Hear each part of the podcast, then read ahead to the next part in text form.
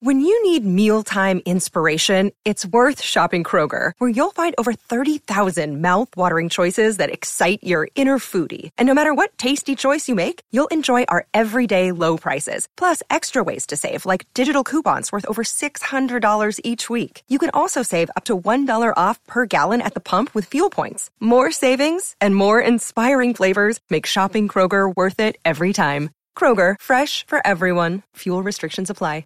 Another day is here, and you're ready for it. What to wear? Check. Breakfast, lunch, and dinner? Check. Planning for what's next and how to save for it? That's where Bank of America can help.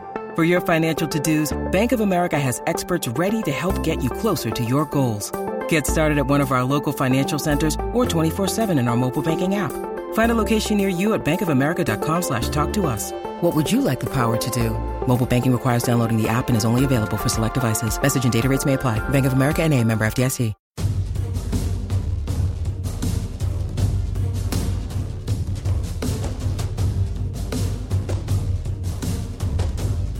Hey everybody, this is Dan Labbe. And this is Mary Kay Cabot. And this is a Friday edition of the Orange and Brown Talk podcast. Uh, we are in Berea as the Browns will be heading to Pittsburgh this weekend, Mary Kay, as will you and I. And of course, real quickly, I want to give a shout out to Sibling Revelry Brewing, our sponsor here on the podcast, siblingrevelrybrewing.com. I actually had a, a Sibling Rev uh, beer this week, the Ohio Native Fest beer, uh, I believe is what it was. It was good. It was, it was great. So I, I, picked it up at a, an Acme. Uh, so those of you who listen in the Akron area know exactly what that is, but they're also at uh, Giant Eagle. Uh, they do tastings at Heinen's, all sorts of places like that. So head to siblingrevelrybrewing.com and uh, check out their events, their beers, all that good stuff, and their uh, their tap room in Westlake. Yeah, and uh, the more we have before one of these podcasts, the better the podcast will be. Exactly. That's our that's our new theory. And also, we're working on uh, nailing down an event there during the bye week, so uh, that that should be fun. Uh, sometime during the bye week, we'll have details coming out.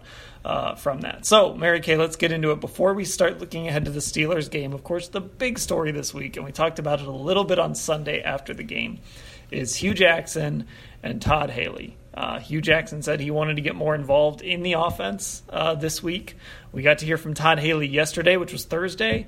Um, it doesn't sound like a whole lot has changed necessarily here. Um, did, did you kind of expect more to happen?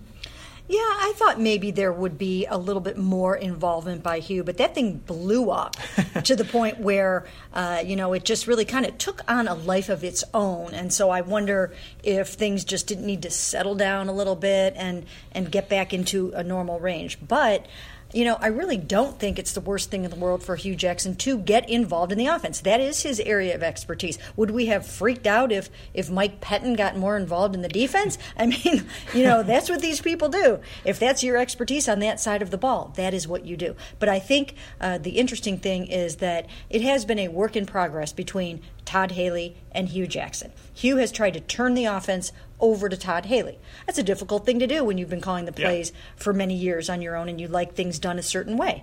But he did it, and he really, for the most part, has let Todd do his own thing. Well, when you come out of a game where they didn't score a point in the first half against a Bucs defense that had been giving up 25 points a game and then didn't get a first down in overtime, you know, you can see the frustration starts to bubble over. Plus, it was a tough loss. They'd lost on a 59 yard field goal. Jabrill had fumbled.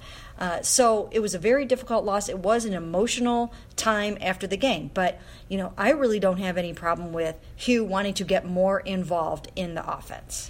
Yeah, and, and I think that's kind of the thing in all of this. The offense has really struggled yeah. under Todd Haley. Um, you know, they haven't gotten a lot going offensively. You mentioned it. Uh, they had two points at halftime because of a safety. The offense didn't score a point. They had right. 74 yards of offense in the first half against just an abysmal Tampa Bay Tampa Bay defense. Um, and and they're going to have to get their offense going here because you've got uh, Pittsburgh this week, Kansas City the week after that, Atlanta the week after that. All of those are you know Pittsburgh's an okay defense. The other two are not very good defensively. So you know you at least are going to have a chance to put up some points against those teams potentially. Um, you you want to get this offense fixed now. Hue Jackson hasn't exactly set the world on fire the last two years either, uh, but I I'm with you. I understand him saying, "Look, I'm I was hired because of my offensive play calling. That's why the Haslams brought him here. That's why Jimmy Haslam stood in front of us in Pittsburgh last year and said he was keeping him because of his play calling ability." So Um, it, it's understandable that Hue Jackson wanted to get more involved. It's also understandable that maybe Todd Haley is saying, you know what, Hue, I got this. I've, I've done pretty well with this before, too.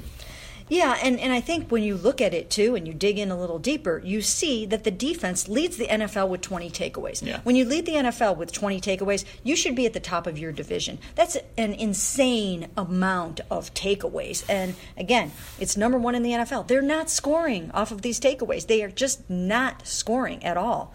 Uh, they have scored an average of 1.5 points off of those 20 takeaways. So that's really, really been hurting uh, this offense. Uh, now, having said all that, I do think that they are receiver challenged. And I've been writing that for weeks and weeks and weeks. I don't think there's an easy solution to it. You don't want to give up, you know, a, a really high draft pick. There's not a lot of of guys, you know, just sitting around out there waiting for the phone to ring. There are a couple. There's Dez Bryant and Terrell Pryor, but for whatever reason, they don't seem ready to jump on the Terrell Pryor thing. Even though I think Hue Jackson likes him and would probably do it, uh, for whatever reason, that is not happening or hasn't happened yet. And then, um, you know, then there's Dez Bryant, and it just, you know, they've had plenty of opportunities to do that, and at this point, it just doesn't look like that's going to happen either. Um, and and really, it does. It, you know, this just brings out more of that tension that, that we saw on Hard Knocks, uh, that we saw when Josh Gordon was out there on that very first snap against Pittsburgh in Week One. This just brings a lot of that bubbling back up, and it's just one of those things that we'll keep an eye on, especially if they go to Pittsburgh this week and lose, and the, the losses keep piling up into the bye week. It's going to be something that we have to keep an eye on. Well, not only that, you can you could tell if you listened to Todd Haley's comments yesterday, he was not happy about the Carlos Hyde trade. Not happy about that at all. He liked having that veteran in there. He felt that Carlos Hyde was part of the culture change that they're trying to achieve around here, and he made his feelings known about that. And I think that that was an effort on the part of whoever, John Dorsey, uh, maybe in part Hue Jackson, uh, to get Todd Haley to play Nick Chubb and Duke Johnson more and and it just seemed like uh, Todd was expressing a little bit of dismay over that move. So we have seen that it's a work in progress, and that's okay. I mean, it doesn't always have to be pretty. It doesn't always have to be perfect. As long as you get to the point where these two guys are working together and the offense is effective and efficient, that's all that matters. Yeah. I don't know if we're going to get there. I, I guess we're going to find out soon. Um, so, how, how, about this? Neither of us are offensive coordinators. Neither of us get paid like offensive coordinators. Um, is, is, there, you know, give me one thing you would do, though. Put on your offensive coordinator hat. I'm going to think up one, too. One thing you would do to fix the Browns offense. Well, one thing that I would do, I would get Duke more involved in the passing game. I would get him more involved immediately because. Uh, because he's reliable, because he's going to catch the ball for you, and he is going to make yards after the catch. He needs to be more of an option for Baker Mayfield, who's struggling right now. He's looking out there and he's not seeing Rashard Higgins, who was his favorite target. Uh, he's struggling to, to get the ball into the hands of guys like Antonio Callaway. He's hardly even throwing to him anymore. Uh, so he just doesn't have a lot of options right now. So I would work Duke in there a lot more. Um, yeah, that, that's one. I, I would do a little more kind of horizontal stuff. You know, mm-hmm. let, us get the ball to Duke in space. Right. You know, get the ball to Jarvis Landry, you know, out wide and let him make someone miss, which we've seen him do. You know, Todd Haley has been very vertical so far in this offense, mm-hmm. I think. And, and I think he's got that stuff in his playbook that he used to use Antonio Brown for, Le'Veon Bell for. Obviously, you don't have that type of talent here, but you've still got some guys that if you get them the ball quick and put them in situations where they just have to make like one guy miss or two guys miss, they have the ability to do that. So, you know, they've shown that a little with Duke, but they haven't really gone to it yet. Where, where Duke will kind of stand out wide and there'll be a fake to him or something, and Baker hasn't really gone to him yet. You know, so so I'd love to see a little bit more of that. Yeah, you know, and I, I do think that it is hurting them that they don't really they can't really stretch a defense right now with a lot of good speed. Yeah. Now that's one of the reasons they brought in Breshad Perriman uh, and he's integrating into the offense. But they need that. They need to be able to stretch a defense, and you know that's one of the reasons why you have an Antonio Callaway. But for whatever reason, it just really hasn't worked out. So if by Tuesday they can find another good receiver. Uh, I think they should go out and, and, find that player and bring him in and throw him out on the field. Okay, so let's go there. Let's go to the trade deadline before we get to uh, the the game coming up on Sunday. Um, Tuesday is the deadline, four o'clock uh, is when the Browns have to. We all know that very well after mm-hmm. what happened last year. Yeah. Four o'clock is the deadline to get that paperwork turned in. Um, Amari Cooper went for a first round pick to yep. Dallas. Now, I I certainly wouldn't have given up a first round pick. I'm not going to sit here and blame the Browns if they, if they could have gotten in on that for not wanting to give up a first round pick for Amari Cooper. But I do wonder if there's going to be somebody out there that they could get for maybe a third. And do they have a third? This year, I think they do. Yeah, they I, do. I don't know off the top of my head, but a third, a fourth, you know, or maybe a day three pick or something like that. If there's someone that they could figure out a way to add just to make them a little bit better at that position. Danny Shelton was their third, wasn't he?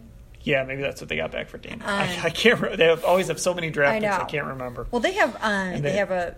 They have three fifth rounders, so they can mess around with some draft picks. Now, again, I wouldn't give up a high draft pick because the way things are going this season, it doesn't look like uh, it looks like they're going to be picking fairly high again in the first round. So you definitely don't want to give up a first rounder. I don't know. Now it looks like DeVante Parker had a big game last night. Mm-hmm. So there's a good chance that they won't trade him, even though the agent said that Dolphins coach Adam Gase is incompetent. um, it, you know, that one might not be a possibility, but maybe there's another guy out there somewhere uh, that you can find. You know, I said go for Odell Beckham Jr., but and hey, if they're having a fire sale See, no, up there, no, that's a guy you would consider giving up a first. Oh yeah, right? I mean I that's a that. guy who has that type of talent. Yeah. He was a first round pick. He's played like a first round pick. Right. Still young. That's a guy you would you would seriously consider giving up a first round pick for. Yeah, I, I would do that. I would definitely do that. Um, and it would probably cost more than that. But, yeah, yeah, it might even cost two first round picks. But yeah. um, you know, feeling like the Browns are going to be ready to contend next year when Baker's in his second year if he's surrounded by better weapons you know, I, I would go ahead and do that because I think that, you know, they will only be a couple of pieces away next year from actually making a pretty good run at this. And, um, you know, I, I would add Odell, and I've outlined that in columns before because of Adam Henry as coach, because of his good friend Jarvis Landry, because I think he'd probably like to play with Baker Mayfield. Uh, so for some of these reasons, I mean, he's he's already played in the Big Apple. He's played in New York, and you know, it doesn't seem like yeah. it does not seem to me like that would be a deterrent to him. Um, I've already asked Jarvis about would he like to play here, and he said yes, Odell would like to play here for the Browns. So I would try for that. I would go for that because they are having a little bit of a, a fire sale up there in New York, and uh, you know he has had some well documented issues with the team and all that sort of stuff. So I would toss my hat into that ring for sure. Um, but short of that, which probably isn't really going to happen, uh, I would still scour every roster that I could possibly come up with and, and try to find something to help this offense. Yeah, and I, I think there's some you know there's some contract issues too with Beckham where it would cost the Giants a lot of money. Next year they, it would, yeah. yes. But still, you know, hey, if, they, if they're looking to take if they're looking to trade him, the Browns should get on the phone. Right, but if you're getting enough back in draft pick compensation, yeah. it makes up for the money that you're losing. And, and the other thing too is we've seen uh, again we've seen it here play out, but we've seen it other places play out as well. It's easy to say, you know what, don't make a trade, go use your first round pick on a wide receiver. Yeah. Well, we've seen recently first round wide receivers have not panned out. You know, Corey Coleman, obviously, we saw here, but there have been yeah. others as well uh, from that draft, other drafts that just haven't panned out um, w- when you take a guy in the first round. So if you can get a proven commodity, yeah. You know, you like to take a shot like that. And it would help Baker the rest of the year because no matter what happens from here on out, if they win Sunday and stay in the division race or they lose Sunday and it's draft season all of a sudden, um, you still need to develop Baker Mayfield either way. Well, you can see that Baker Mayfield is getting sacked at an alarming rate. And I think there's a number of reasons for that. Um, one of which is he doesn't have enough weapons around him. He's looking out there and he's not liking what he's seeing or trusting enough of what he's seeing to get that ball out as quickly as he needs to. So I think if you give him a few more weapons, then I think he would have more confidence to just hit that step and get that ball out because that's what needs to happen. He's been sacked five times in each of the last three games for a total of 18 on the season. That's 10th in the NFL, despite the fact that he missed the first two and a half games. That's too many because one of these times, one of these times, you know, he just might not get up feeling as good as he has so far. Yeah, it, it was shocking. I was putting together the, the things to watch post that I put up on Saturdays, and I, I, looked on Pro Football Reference, and they had him for 15 sacks in the last three games, and it was one of those numbers where I'm like, I, I knew he had gotten sacked a lot, but I had to actually go back into the yeah. game books that they give us and just double check to make sure that number was correct because it was still Yep. a shocking number 15 sacks in three games. Yeah, it, it is a lot. Now, some of it, again, is because he's holding the ball a little bit too long in certain situations. But why is he doing that? It's not because he doesn't have the field vision to look out there and see where the right place to go is with the football. He's just not seeing enough right places to go with the football. He needs to trust that people are going to catch it and to be there and to be exactly where they're supposed to be and run precise routes. Well, again, as we heard from Todd Haley yesterday, too, uh, it is a young offense, and you've got some young guys that are struggling a little bit. You know, David Njoku dropped a third down pass on the third drive. That didn't help matters. Uh, you know, you've got, again, you've got Antonio Callaway struggling. Damion Ratley is new and young. Brett Breshad Perriman is new. So he's going to Jarvis Landry a ton. But hey, if the Steelers decide they want to double team Jarvis Landry and take him out of the game, that's going to uh, make life really difficult for Baker Mayfield. So I just think they need to get some other guys in here. Yeah, he could, and he could definitely use a guy like Njoku becoming a little more consistent. Yes. You know, we've seen his ability to go up and get the football in the end zone. Yep. He's got to, he's got to start making those simple catches for Baker too, and especially on third down. Yes, definitely. Um, let's talk about the Steelers coming up on Sunday. As I said, we're recording this Friday afternoon. Uh, the Browns play the Steelers, and you know what's interesting for as doomsday as this week has been here in Berea, and you know rightfully so. That's just the way things are going right now. Um, this game is still a very important game as far as this season is concerned. Uh, the Steelers have the lead in the division. Yep. But the Browns, as, as you've mentioned in multiple places, are only one win behind the Steelers. Yeah. If the Browns win on Sunday, they're only one loss behind the Steelers. Right. Um, the Bengals and Ravens, uh, the Browns are, I believe, two back of them in the loss column, but they mm-hmm. still have a game against Baltimore and two against the Bengals. So, you know, a lot can happen, and, and I don't know that this team is going to, I don't think this team is ultimately going to contend in the AFC North, but if you win on Sunday, at least you get to kind of say for a week or so, hey, yeah, we're, we're still in this division race. It, it matters. Yeah, they're undefeated in the division right now. The Browns are. They're Yeah. undefeated in the division, and that's a pretty cool thing to be able to say, considering that you have already played the Pittsburgh Steelers and the Baltimore Ravens. So I think, I mean, that serves notice in my mind to the AFC North that you're here this season and that, you, and that you're for real. Having said that, again, I don't think they have the horses to keep pace in some of the shootouts that, that are going to happen in this division. They just, you know, when you've got Antonio Brown and Juju Smith Schuster on the other side, and then you've got, you know, AJ Green and, and now some of the receivers that the Ravens have. I mean, you're just not going to be able to keep up. And they haven't been able to keep up the past couple of weeks, obviously. But um, but yeah, I mean, they could if they go in. This is such a big game for so many reasons. Because one of one of the reasons is because so many people. Uh, we hear it every day on the radio. It's mostly a talk radio thing right now. So many people are calling for Hue Jackson's head. Okay, if if the the quickest way to quiet that down and to let cooler heads prevail is to go out and win this football game. Now again, it's very, very challenging to do that when you do have some rookies at very, very key positions, including left tackle, including X receiver, including quarterback. And it's going to be hard in Pittsburgh uh, to go up against this really good defense. Where are they again in sacks, Dan? Uh, they are tied for second. Tied for second in 20. I believe they have Yeah. 22. And so, and, and part of it is, you know, part of it is Baker, but part of it is the protection. Okay, there have been some protection issues, which is one of the reasons I think they played that that Todd Haley liked to keep Carlos Hyde in there. Yeah. Um, but they're going to have to protect him, and he's going to have to get that ball out very quickly. Yeah, um, it, it's going to be. it, it, it'll be really interesting to see this Browns defense. Of course, forced six turnovers against the Steelers. They're going to need to keep doing that. Uh, but it really does. I mean, we keep harping on it. It comes back to the offense. This defense. It's hard for me to believe they're going to continue at this pace for the rest of the year. Now, now look, we're through seven games and, the, and they've they're at this pace, 20 turnovers. But it's just a big ask every week. Hey, you know, we're going to force six turnovers in the first game, and the offense isn't going to be able to score enough to win the game. Yeah, how many was it last week? Was it five last week? They were plus four in turnovers. Um, Plus three. It was four Plus three. They had four. Yeah. And so they were plus three in turnovers. And you lose that game. Uh, you just you can't continue to do that. No, and they have lived and died off of the takeaway this season. They wouldn't even really have two victories, and they would not have been in all of these games going to overtime if it had not been for all of these takeaways. There is no way. I mean, they are. That is the only reason why, and they could be right now, they could be whatever. They could have four, five, six victories because of all these takeaways, and they should. But again, you cannot count on those. I mean, how often are the Pittsburgh Steelers going to turn the ball over six times? It's happened twice, I think, in in the rivalry. Or no, maybe I'm thinking of something else. But um, six times they took it away in the first I game. I mean, you can't count on that, and they tied them.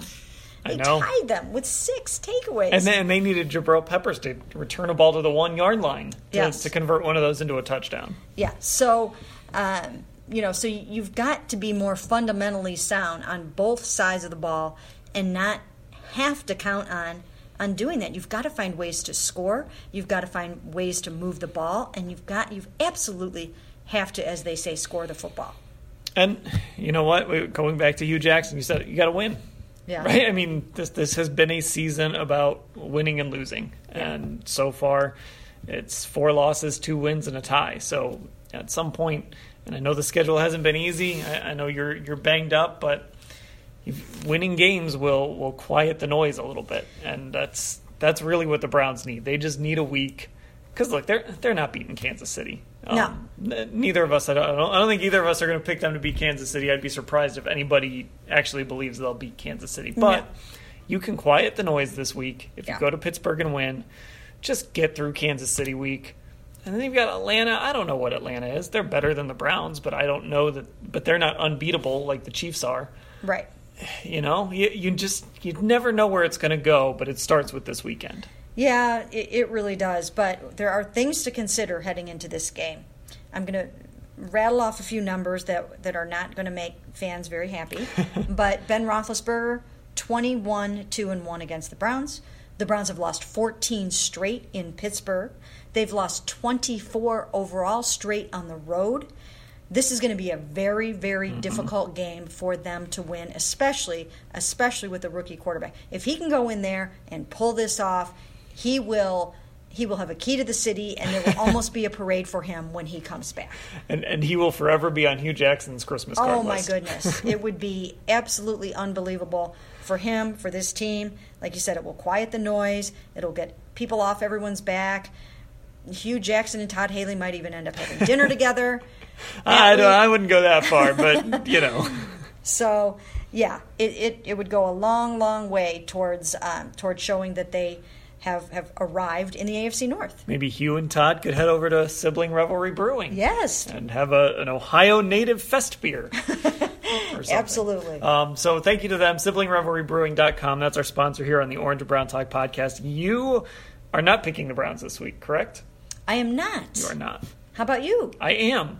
I Tell- don't know why. tell me Uh, about it, Dan. 24-23. That's that's my score. What's- um, I think it's going to be a close game. I think so. To me, um, uh, this is sort of why I picked them to beat Tampa. I think there's certain offenses that feed into what this defense does, and I think Tampa was one of them.